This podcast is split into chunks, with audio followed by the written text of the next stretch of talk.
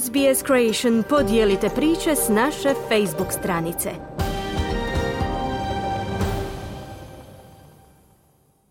Dobro jutro, Klara. Dobro jutro. U Hrvatskoj je blagdan godišnjica stradanja Vukovara i Škabrnje. Kako je danas u Hrvatskoj? Dan sjećanja, kiša, dan emocija i tuge, svijeće, cvijeće, a sve to počelo još jučer otkrivanjem poprsja Kati Šoljić, što je u domovinskom ratu izgubila četiri sina. Simpozijima o Siniši Glavaševiću i doktoru Juraju Njavri, a da i ne govorimo o dokumentarcima, razgovorima, serijama i filmovima cijeloga tjedna povodom 31. godišnjice stradanja grada heroja i zatiranja malene škabrnje stotinak minuta već traje i izravni prijenos iz Vukovara na prvom i četvrtom programu Hrvatske televizije. Prisutan je državni vrh. Jučer je Milorad Pupovac bacio cvijeće u Dunav što je razgnjevilo domovinski pokret. Ne žele prisustvo te stranke, iako je u koaliciji s HDZ-om. A Škabrnja ne želi Anju Šimpragu iz SDS-a, iako dolazi, kaže, čista srca. Potpredsjednica je Sabora na misije poklanja se žrtvi selu sravnjenom sa zemljom i s 43 ubijena branitelja i stanovnika. Vlada im je obećala da ona neće doći, pa su neugodno iznenađeni, a Vukovar pamti 87 dana agresije i opsade, 2700 ubijenih branitelja i civila. Premijer još jučer kaže da je mislio kako je vrijeme za pomirbu. Očito još nije. Još se traže, mnogi nestali, rane nisu zacijelile. Od jučer gore svijeće u mnogim prozorima. Cijelu Vukovarsku ulicu u Zagrebu građani tiho obilježavaju lampašima. Blagdan je u svakom kutku zemlje. Klara, što izdvojiti? Uvijek nas zanima kako da žive ti ljudi. Vukovar svojim životom, Škabrnja svojim doista posebnim. Izgrađena, jedna od rijetkih općina s pozitivnim demografskim trendom. Zvonar crkve govori o 19 umrlih, ali i 25 rođenih prošle godine. Spremaju se na izgradnju novog dječjeg vrtića, prepuni dječjeg smijeha, optimizma, mladi Škabrnje ne odlaze, stanovnika je 2000 koliko je prije rata.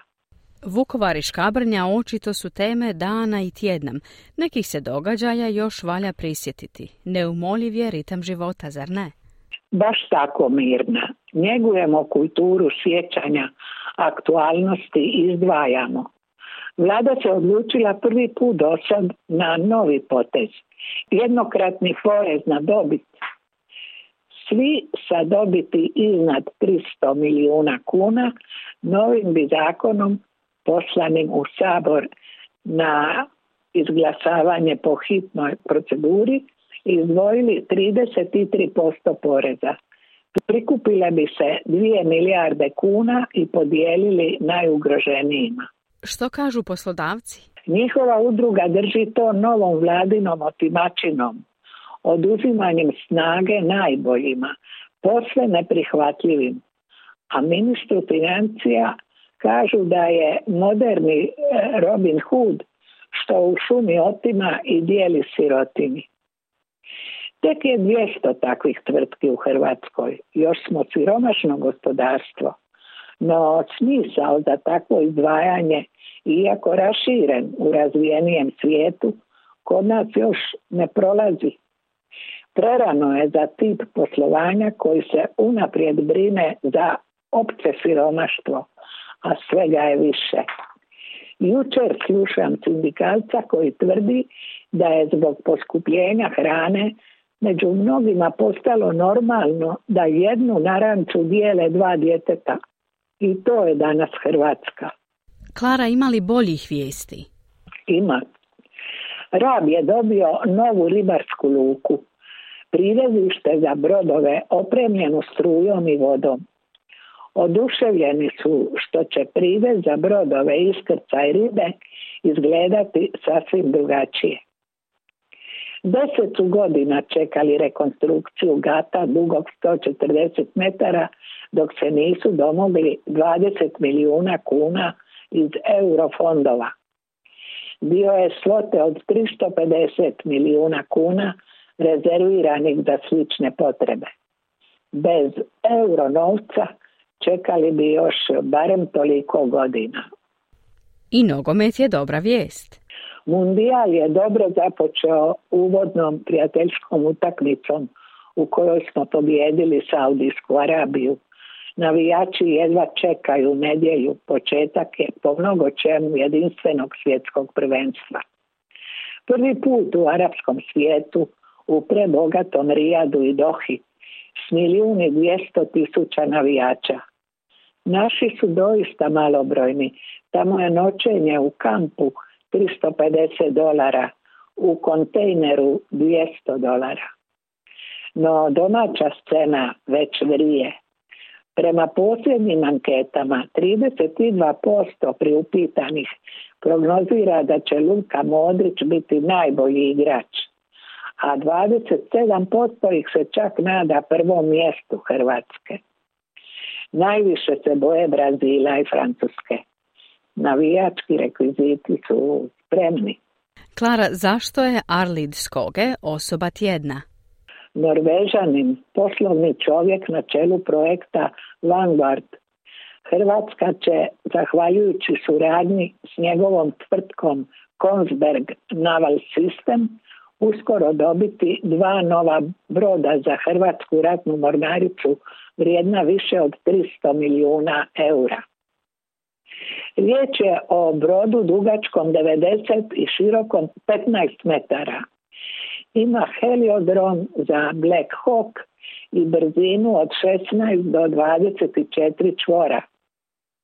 Patrolni brod u rangu je korvete zadovoljava sve potrebe naše mornarice za vođenje operacija na Jadranu, na Mediteranu i Atlantiku, kao i za sudjelovanje u NATO-voj borbenoj skupini. Možemo jamčiti da će biti isporučen dvije i pol godine nakon početka gradnje, kaže Skoge.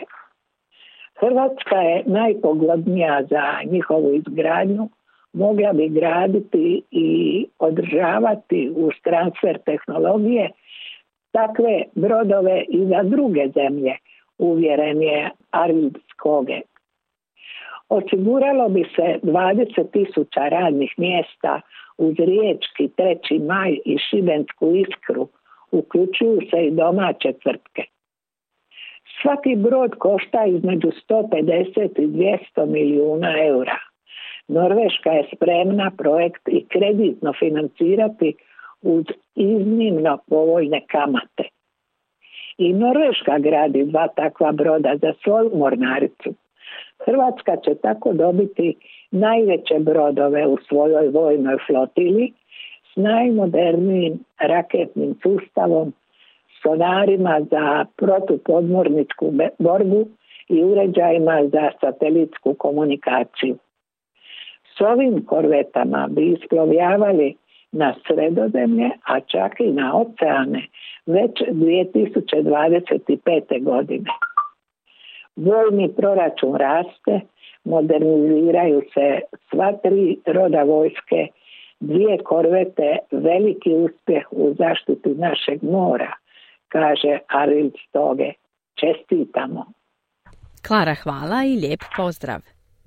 Hvala vama. Želite čuti još ovakvih tema? Slušajte nas na Apple Podcast, Google Podcast, Spotify ili gdje god vi nalazite podcaste.